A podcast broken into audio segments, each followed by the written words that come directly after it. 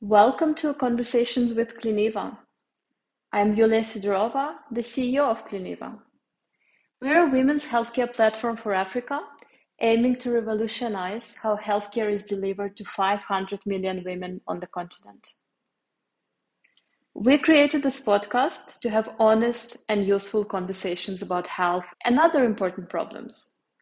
This season, I'll be having a series of talks with people and business leaders from the Kenyan ecosystem around topics of wellness and well being in the workplace. Today I'm speaking with Fadzai Hundu, the head of people for Africa and international markets at Bolt. Fadzai has over a decade of experience leading people teams across sub Saharan Africa. She was also featured as one of the top 20 disruptive people leaders in Kenya in 2023. We speak about why wellness is important and urgent for employers, how to design an inclusive well-being program for a diverse workforce, how to understand the ROI of wellness, and make a strong case to senior management to invest in healthcare. And now I bring you Fadzai Hundu. I'm here with uh, Fadzai Hundu. Fadzai, Thank you so much for joining me. Thanks, Julia. Great to be here. I'd love us to start with a bit of your own story and your journey. Yeah, perfect. So I'm Fadzai. I am based in Nairobi in Kenya. Um, my role currently is head of people for Africa and international markets at Bolt. Um, I think I've always worked across Africa, started my career in, in Southern Africa, grew into East and West, a lot of exposure in sub Saharan Africa. Heading the people team, looking at how we think about one, our teams, but also our performance, our health, and so on is always a very important part of my work and the function as a people team. I just saw the news that Bolt surpassed 100 million rides in Kenya. Congratulations on that milestone. Thank um, you. It, We've had to grow quite a lot internally and so on. We're, we're really excited by the growth in Kenya and Africa specifically, because that's where a lot of the growth is coming for the business. You, as you said, are also covering other except Kenya. So it's really a lot of fast growth. And given that growth rate, what are some mm. of the people priorities and concerns that are on your mind? In terms of people, we are looking at health and wellness is coming out quite a lot as a topic of, of interest through our surveys, through multiple different platforms, conversations with my team and, and the respective people that we speak to in the business. Health and wellness, career growth and development, retention. How do I grow in my career? How do I make sure that I have a work life balance? And I can see that this is a trend that's coming more and more now. I think three, four years ago, it wasn't as big of a priority for a lot of people. But post COVID, looking at how people work, a little intersectionality between home and the workplace for all of us has become a very big topic. Um, so for us, as we look and think about, especially the area of work life balance, physical and mental health becomes a very big topic for us and general wellness for our employees and different demographics and and who have different responsibilities both in the workplace and at home um, becomes a very important topic for us. What does the workplace environment look like and how do we enable a setup both where they work at home and in the office that allows for people to be open to have the best possible ergonomic chair as an example, things that we mm. previously didn't really look at. So that becomes a priority for us. What is the cost of healthcare? What is the value and impact that our healthcare programs and systems have for our employees? Do we have deeper employee assisted programs? So those are some of the things that we look at when we talk about one, enhancing performance globally. I think anyway, outside of just Africa or Kenya, Employee performance is a big one, making sure that you enable the best performance and have quality standard performance across the business. And the subset of healthcare, wellness, work life balance becomes really important for all of us. Very interesting. And how, so you mentioned an aspect around healthcare and wellness equity when you look at very different groups, women in particular. That's also becoming a very important topic, not when it just comes to healthcare, but in general, equity in the workplace. Mm-hmm. How do you think about that aspect? How do we really identify the needs of a specific group and then yeah. design a program that's equitable for them. And we can use an example of women as that, that group. Yeah, it's a great question. I think that one of the things we've started to do is just look at one, assessing our employees in general and what their specific needs are. Recently, we rolled out a global caregiver survey as an example. So, one, first understand who you have in the workforce, right? And what their needs are. And I say caregivers, it becomes important in the conversation around women because we found that majority of women are caregivers. So, how do you balance between, and I say caregivers to mean one, their children or young dependents that they have, but also the parents. There could be parents or relatives that are in need of healthcare support. And it's mm-hmm. typically the women that have that additional responsibility. When we talk about even just reproductive health and the need for mater- maternal wellness and that experience and what that does, one, in your career, and two, as you try and juggle what you need to do at home.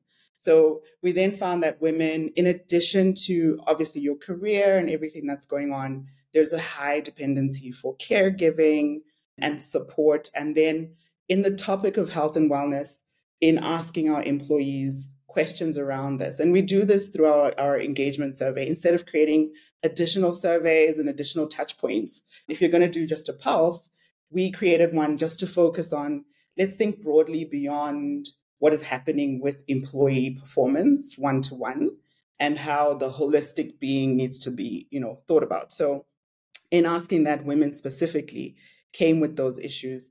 And then what we did was build one of the things that's great about Bolt already is that we have quite a long maternity leave period.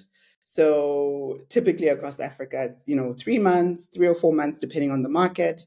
We have a seven month program where women can spend time taking care of their children, their newborns. And I think it's a period that we really then allow people to spend that time mentally, emotionally, physically with the newborn, especially because our demographic is quite young. So a lot of our, our demographic is first time mothers. So creating that equity and allowing them to, I think, spend the time when they come back to work, it becomes a lot easier. You're not kind of in two minds. I think mothers out there would would understand that sometimes you come back and you're thinking, have I really weaned my child child off? They may not be eating yet solids and all sorts of questions that come to your mind and anxieties around that. So that already creates a bit of support, extended support in our in our setup. The other thing that we did that was then a realization from this long seven month period is that when they come back, they need to be reboarded. So you come back to work and a lot of things have changed and you're not understanding why has it changed and, and what are some of the challenges. So we've built a program to allow them to, when they come back, who are the new people? Who has left? What are some of the challenges that we're finding? What's new in the office? Where can you find support around consultations? We also have a mental health program that's quite intense. So if someone says, Hey, I'm struggling with coming back to work, there's a consultant through a, a consultation you can have through our employee assistant program so, really understanding the demographic of your workforce. This might not work for someone who maybe has an older demographic, right? So, think about what is the demographic, get the information of the needs of the people, and then build your programs based on that with a holistic view. So many interesting things and topics here. We at Cliniva are also big fans of diagnostics uh, and surveys. Mm-hmm. Mm-hmm. Uh, but what we often see is that when HR teams introduce that, the response is often a little bit negative because people feel like it's intrusive. Why are you asking me about my reproductive health? Uh, how do you make sure you build that trust and engagement in, in those surveys? It's very true, especially in our like our culture as you know, the African population is we don't talk about these things. So what we found is that in addition to or before you do any sort of diagnosis online, whether however you do it, is having the conversations and creating space for dialogue. One of the things we did during Women's Month this year was bring the women together and talk about a couple of things. One, the family structure, and two, your professional career and some of the intersectionalities that come in there. So, starting to open up that dialogue created an element of us to start creating trust and saying that, look, seeing especially us as senior leaders, we do have a lot of very senior leaders in our organization, fortunately, who are women in tech and leading in our roles. Our CEO, our head of marketing, myself, head of legal, all females, our country manager for Kenya. And we said, let's just have a conversation and talk about these things Mm-hmm. juggling family, juggling the health needs of your children, and advising sort of the employees that either have kids or about to have kids on just look, sometimes it's difficult and having those conversations. It helped create and start to build that space where you can have dialogue around it. And it's not, hey, HR wants to come and ask us really invasive questions but it's a follow up of a conversation that we've started, right? And it's a space to start saying, look, in addition to this, we would love to have a session on parenting, for example, and parenting children who are of a certain age looks very different than those of a certain age. So it started this a two-way conversation rather than HR coming and asking for for private data. Very interesting. So it's also been clear about your intentions, right? Yes. that it's a starting step in this longer program. Yeah. That helps.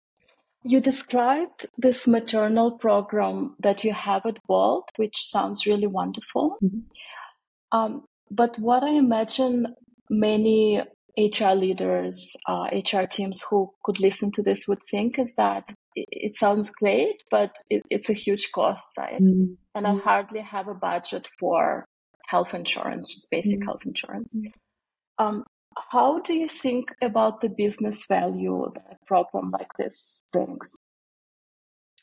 Yeah, we we've had this conversation as well with our global organization. Uh, whether you work globally or locally, the budget conversation comes in very, very quickly.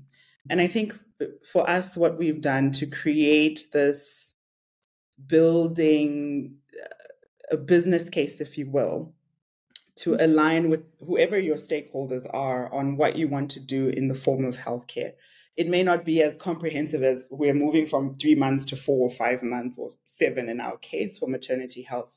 But if it's just about let's look at what we have now and see how we can create the right ROI for employees. One of the things we did was we looked at one, start with what is your current budget?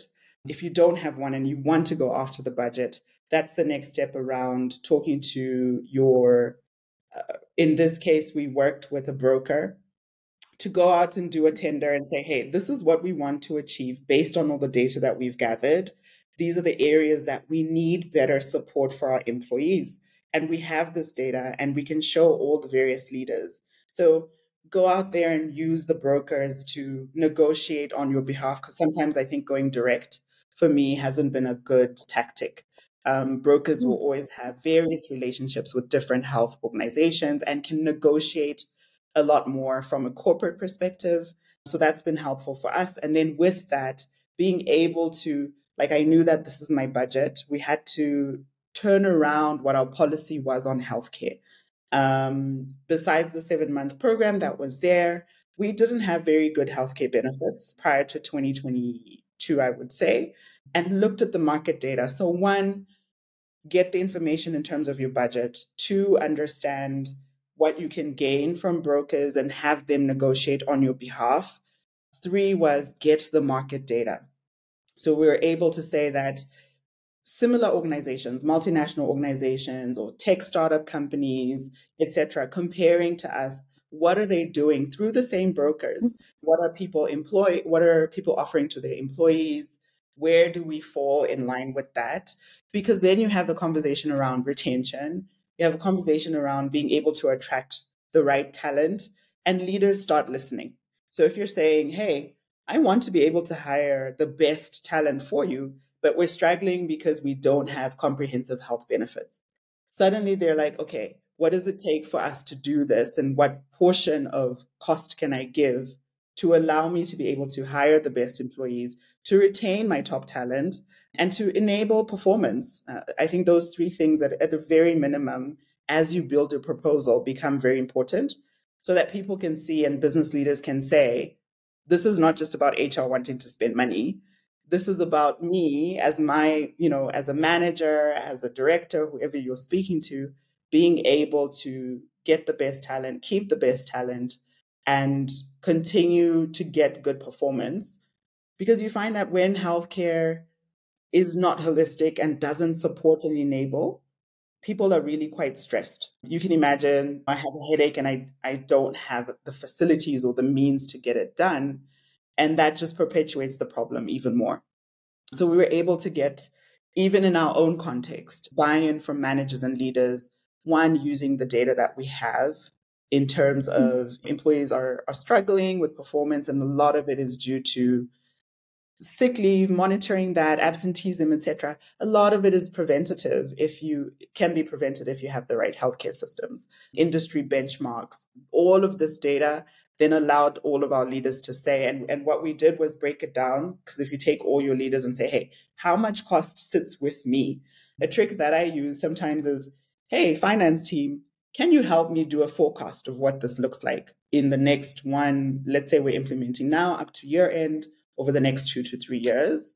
And what is the return on investment potentially? If I say this is going to reduce my attrition, it's going to allow me to hire better talent and actually keep them longer so that you can do a cross section analysis. Leaders actually then buy in. They almost become your your ally and support you in in the conversation rather than saying it's an HR initiative. Mm-hmm. I'd like us to linger a bit more on this because it's one of the challenges we hear a lot from mm. HR teams. Um, mm. We've spoken to a lot of HR leaders who do understand the business case. They're very much for creating more comprehensive healthcare benefits. But the moment they bring it to senior leadership, it gets blocked. Yeah especially when it's something that does require spending. When it's a yoga class initiated by the rest of the team, great. But when it's actually something to do with longer maternity leave or getting a more comprehensive healthcare cover, um, it's often very difficult to sell, particularly in our turbulent times uh, mm-hmm. when everyone is, is looking at all kinds of cost cutting measures. Yeah. Uh, what do you think is driving that resistance to healthcare um, mm. as one of the highest ROI tools at senior management. Mm. And do you have any other tricks you could share with um, yeah. HRs on how to make it happen? I, I think the resistance just comes from looking at budget as a singular topic um, and not seeing mm-hmm. beyond mm. just these numbers. So, hey, I have my operating costs. Payroll is a big cost as it is. Employee benefits is a big cost as it is. How do I reduce this to make my P&L look better? That's usually the singular um, issue. If you can show leaders that in not investing in this, you're going to have an additional cost. One of the things and tricks that we used and are continuing to, to use a lot more is looking at sick leave as a measure and absenteeism as a measure and saying that, look, if we do nothing, people continue to have illnesses and sicknesses, the common cold, a headache here that is unresolved. I don't get my antibiotics because my outpatient has run out and I don't have access to anything else. So I'm going to stay at home. Now, your performance is subpar because you're struggling and you're you're not managing and suddenly sharing those breaking it down for me has been a helpful trick instead of going, hey, this one big number and we're talking to one leader, take your team and say who are the, the leadership on the team and, and work with one leader at a time. Start where you know there are problems. So, hey, I've started to see that there's absenteeism, high vol- number of sick leaves, and it's usually that one sick leave this week, another one next week. People aren't taking a block where it looks like red flag. So I think that piece alone is is quite a powerful tool to break down and say, let's start with one leader at a time and start saying, isn't it painful? And and getting them to become the ally so that they look at it beyond just I'm going to spend this one amount and sign it off and, and finding that when that one leader, so suddenly it was me as HR talking the same broken record and nobody was listening. I've added the head of legal as an example, or I've added another team operations manager, and they're starting to understand and see the picture. And they're saying, look, it actually doesn't help me to have my team rotationally go on sick leave or rotationally start talking about don't push me too much because my mental health is going to be affected. I think these are some of the conversations that leaders leaders themselves don't like having. So I think one tactic we used recently was on the topic of mental health. We said, hey, if we do nothing, leave it alone. You, as the managers, have to now manage. When an employee comes to you and says, I can't perform because you've stressed me out so much and my mental health is at risk. How do you, as a leader, have the tools to be able to assess if this is real? And then mm-hmm. what do I do if this is a real issue?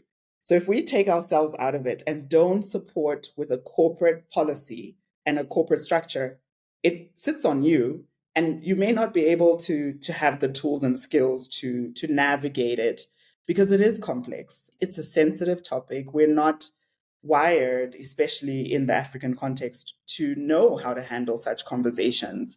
Most average leaders won't have that. So starting to give them that picture and say, we can help you now or you can deal with it one on one by yourself, suddenly they get a little bit nervous and anxious and, okay, how can you help me?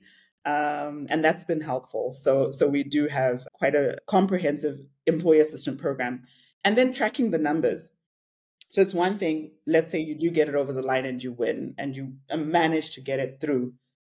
Keep monitoring and showing them that, look, we've put this in as a, right now we have uh, mental health capabilities, we have financial support. A lot of people were saying, I get stressed out because the changes in Kenya that we know with finances are quite high and I don't know what to do. So we have financial counseling available to employees.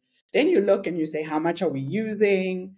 How much have we saved in time that they would have been asking you as the manager what to do around this and so on. Then continuing to track those numbers, giving them the this is the actual real value and impact that you're getting from it it enables you to then you know continue to add a little bit more as and when it becomes needed mm-hmm. and what what about areas of healthcare that are less obvious so for example women's healthcare issues that mm-hmm. often are not visible to male leaders, for example. If we talk about menopause or PCOS, these are things that are either stigmatized yeah. or something that a male CEO would never relate to. They just never yeah. seen it in, in their life. Yeah. How to go about those trickier areas? Eh, women's health in general, even just the oh, I have to hire more women as a diversity measure, and they say, you know, men could be saying, well, then they have to go on maternity leave and what then happens to me? So there is already a, a stigma around this, but specifically around issues, menopause as an example, PCOS, and all the, the related adenomyosis, endometriosis, etc. What we found is one, allowing the employee space to say that they have these issues and in a safe space with women as a starting point, because what a lot of the realization is that women are going through this without having anyone to talk about it with or having the support system to to be able to say okay how do i navigate it? What's going on? What are some of the support tools that are available to me? What are some of the doctors in the market that you know because we work in the same organization i know where i got support as an example and and i know exactly who to go to and what the process is and i can guide someone on there I think that's the first part is removing that stigma for, for ourselves as women and having the conversation on how to support and enable ourselves. I think that empowers then, you know, yourself, whether you're, you need to go to your own manager and then say, this is what I'm going through. You may not have to explain. I don't think our, our men yet are ready to go into this conversation with their relatives, let alone with their employees, right? Um, so it may be that, hey, I'm going through a healthcare uh, challenge. This is what it's going to mean. I don't expect that I'm going to be out of the office or whatever, depending on what sort of level of support that the person needs to be able to manage some of these topics. I think it gives us, for me, the approach is always empower the women to be able to share whatever is comfortable for them to share. And we give them that advice to say, look, this is what you're going to need. This is how, within the structures of our corporate policy of healthcare, you can get one, two, three, four things to support you. And I found that that's been helpful. A, a lot of women saying that, you know, we, I didn't know that other people had it, or I thought I was the only one suffering through this.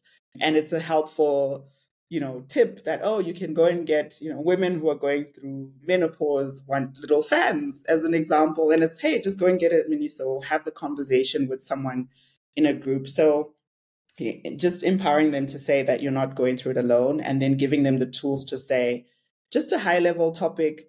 This is what the plan is going to look like. This is the expected timeline for my treatment.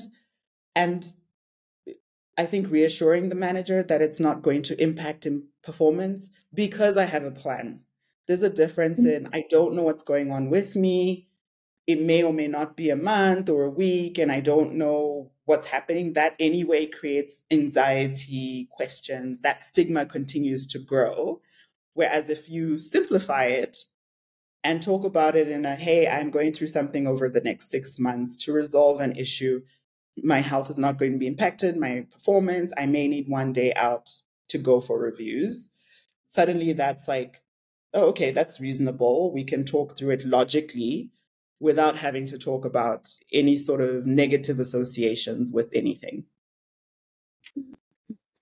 I also find this personal stories been very powerful and storytelling been very powerful because of how we wired. Often one personal story makes more impact than saying that 60% of our women suffer from infertility. Do you have any employee stories throughout mm. your career that are mem- memorable to you in terms of how healthcare has impacted someone in a positive or negative way that you yeah. would like to share with us? Yeah, for sure. I, I think two stories come to mind. One was a one of our employees had just had a child, and the baby, I don't think first child, so you know, quite a mature individual who had had several children, so maybe third or fourth baby, and then the child was born with a congenital issue and looking at our healthcare provider, the T's and C's that you probably don't look at very closely sometimes, mm-hmm. realize that there is an exclusion. So our internal, you know, healthcare inpatient cover was up to a certain amount, newborn cover was up to a certain amount. There was an exclusion for congenital birth challenges, right? What that meant was there was a bill of uh, 700,000 shillings for the first process that needed to happen that wasn't included in the cover, even though the inpatient limit hadn't been touched or exhausted because there was that exclusion was there and, and that caused a lot of challenges we then you know at that time didn't have we had a group excess of loss so tapped into that to allow you know some of the cover to to be in there but the learning from that was pay attention to a lot of these finer details that you may not do in, in, initially because that becomes a stress and pain for the health for the HR team to manage and figure out because of these exclusions. So one in that experience is is looking at a lot of what is in, included versus excluded and what are the limits. I think the same thing happened to a lot of employees or employers when we were looking at COVID and initially there wasn't COVID cover in a lot of these uh, healthcare policies. So, one, in the end, it worked out because we had group excess of loss and we were able to support the employee through it.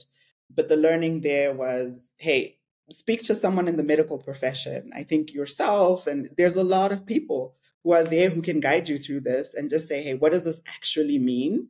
when we have some of these. I mean, I'm not a doctor. I wouldn't have known before then what is congenital and what does this mean and so on. So that was one where there was a bit of a negative experience. Fortunately, we managed and were able to learn.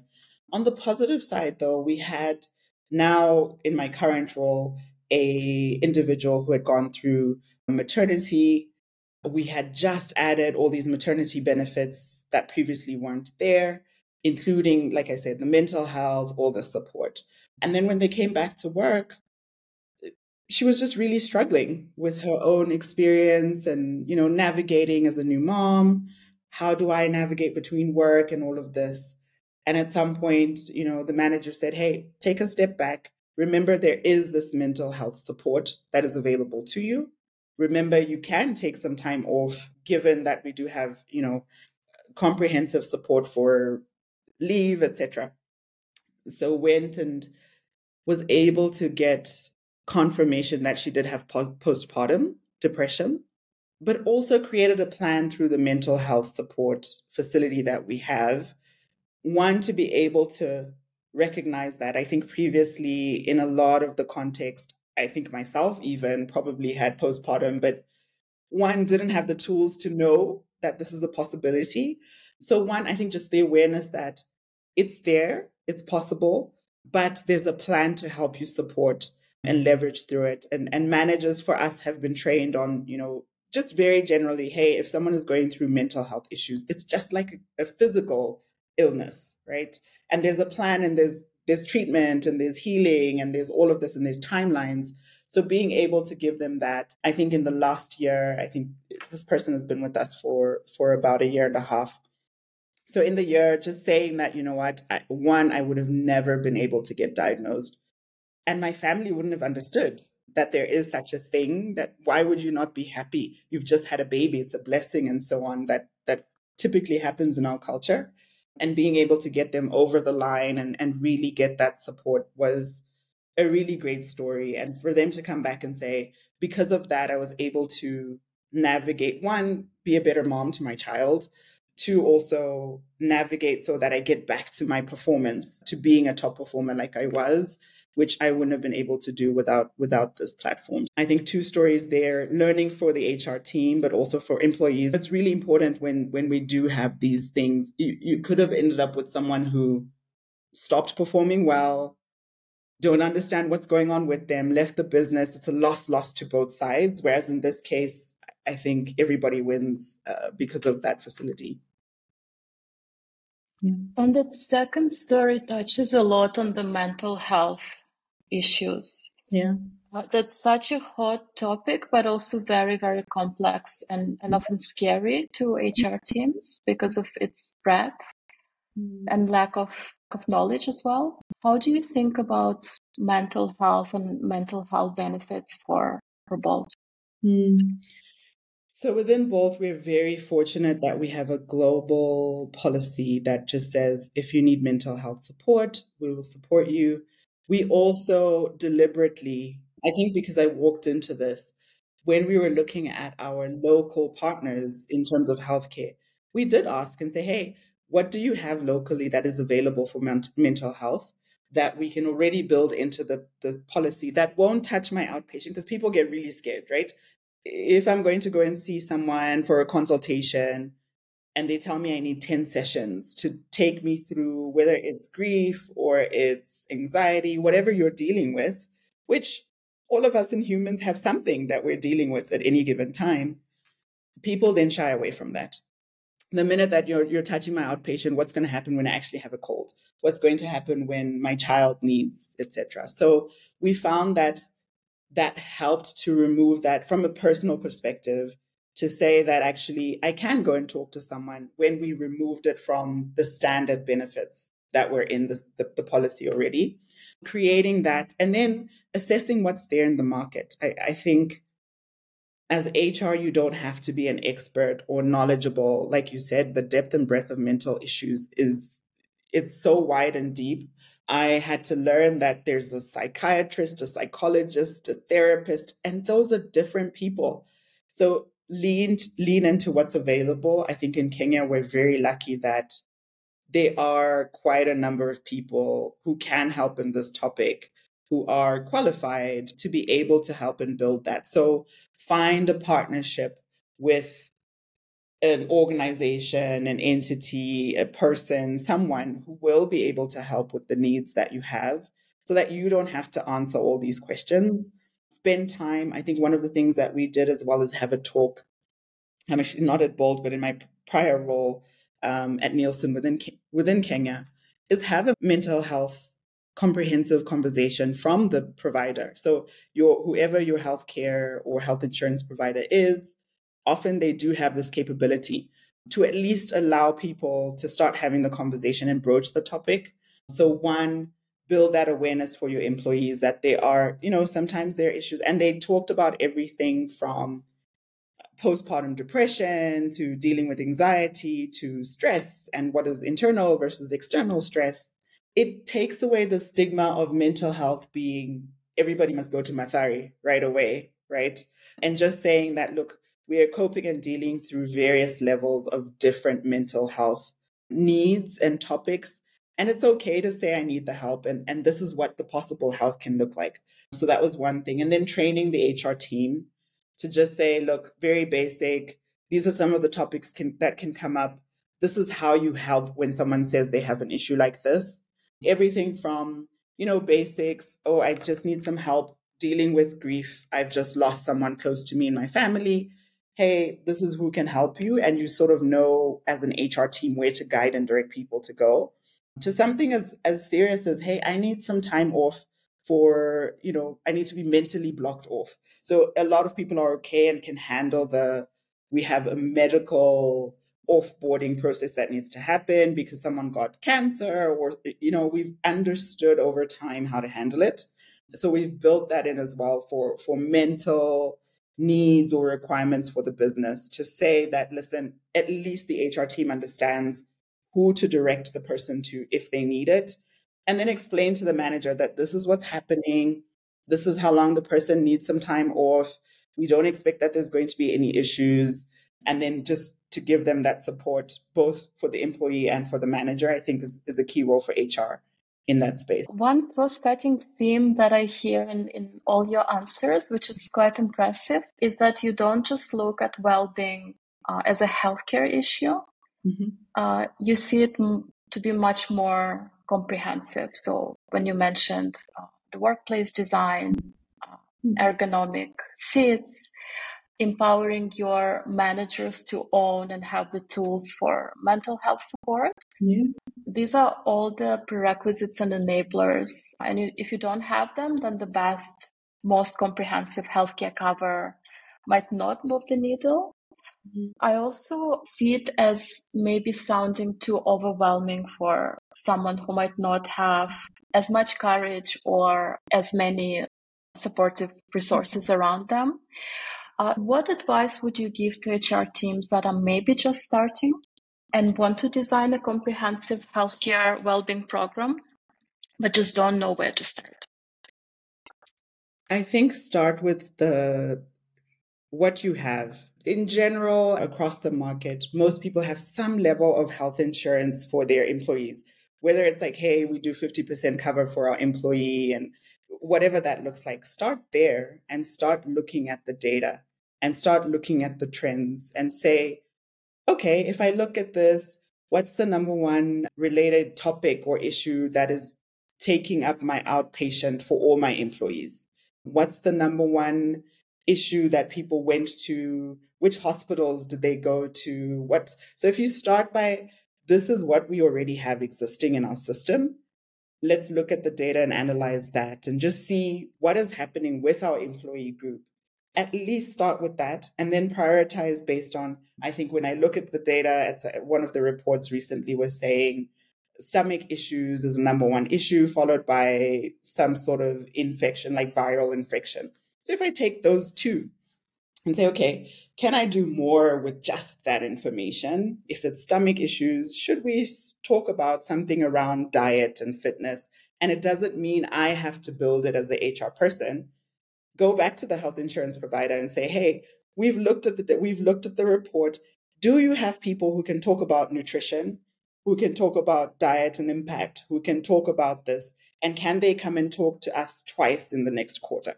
Mm. I think that's how you slowly start to build this. Okay, now there's more and there's more layers, etc. So for me, it's just get the data first from from your health insurance provider in terms of where your staff is.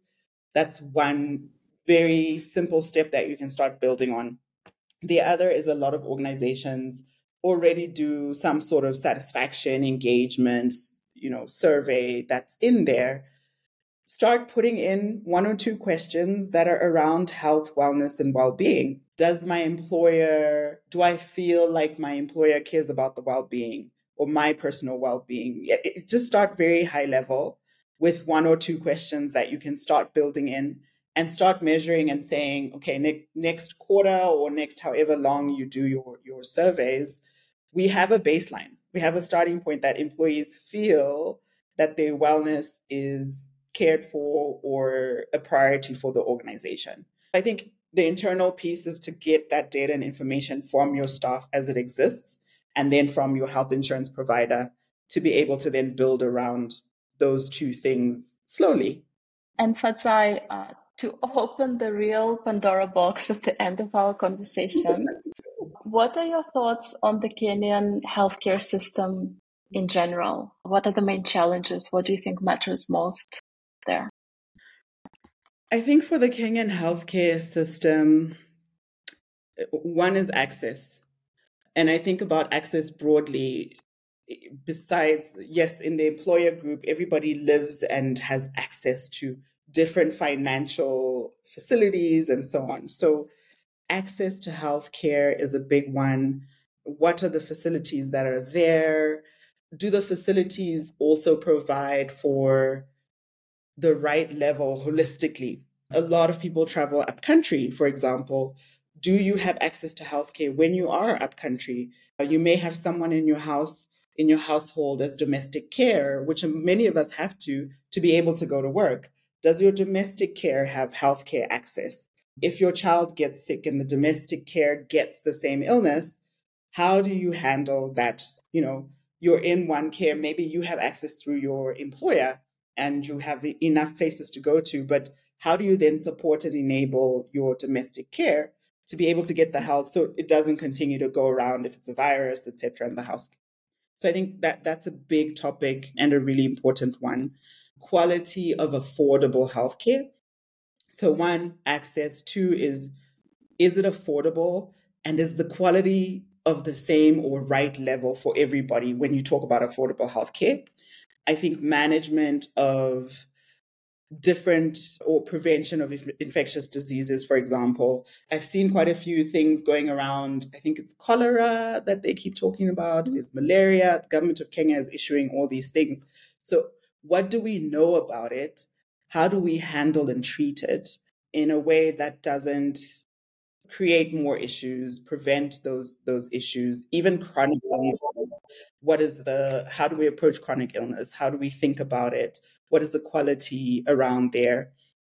And I think public private partnerships or just partnerships in general. So obviously you and I started this conversation saying, you know, what can we do to help this conversation? How do we bridge the gap, for example, for some of the two the topics that we've already spoken about.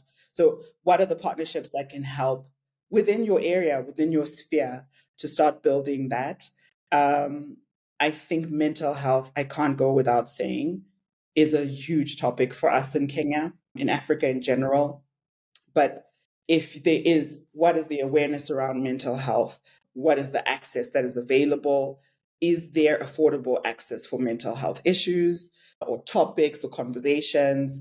And then how do you get access to that without creating the stigma for your families, for your employers, for your colleagues, etc.? I think those would be the major challenges for me in Kenya. There's indeed a lot of work to be done. So it's access quality, it's mental versus physical health. Yes. Yes. And last question, Fadzai, what are your one or two goals when it comes to your team's well-being and healthcare for, for the next 12 months? What, what would you like to achieve in a year's time?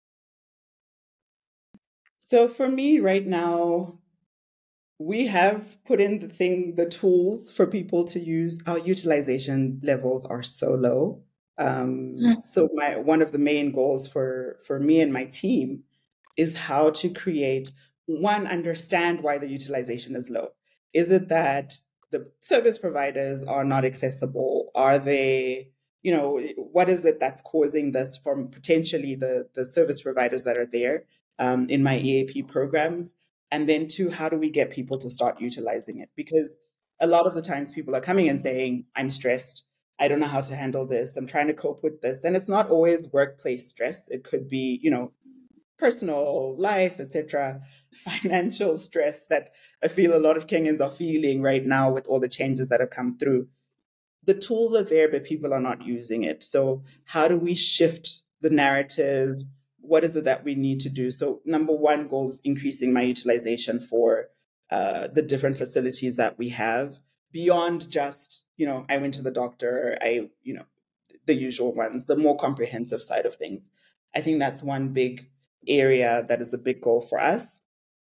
Another goal for us is around the awareness and support of managers across the team. So I think we've done a lot of work and kudos to my team for building, you know, our own capabilities and understanding and supporting this. Our managers still have a long way to go. And that's just we work and live in Kenya, we work and live in Africa. We have a lot of work around this. So for us, it's raising the awareness and capability of our managers to really unlock so that if we're not in the room, they own it and they can talk about it with their teams and they actually enable and support their teams to think about wellness holistically and not stigmatize and not, you know, create some sort of, hey, this is what's happening. I don't really know what it means. That's the common thing to, that people say. So, how do you create that accountability and ownership for our managers to actually own and drive wellness for their employees. I think those are the two major goals for us in not only up to year end, but even 2024 will be the focus. Well, thank you so much, Fadzai. I really enjoyed this conversation. Thanks again for joining us here. Thank you, Julia. I really appreciate it uh, and happy to continue the conversation because, as you said, there's a lot of work to do across the board. Absolutely. Perfect. Thank Thanks so much.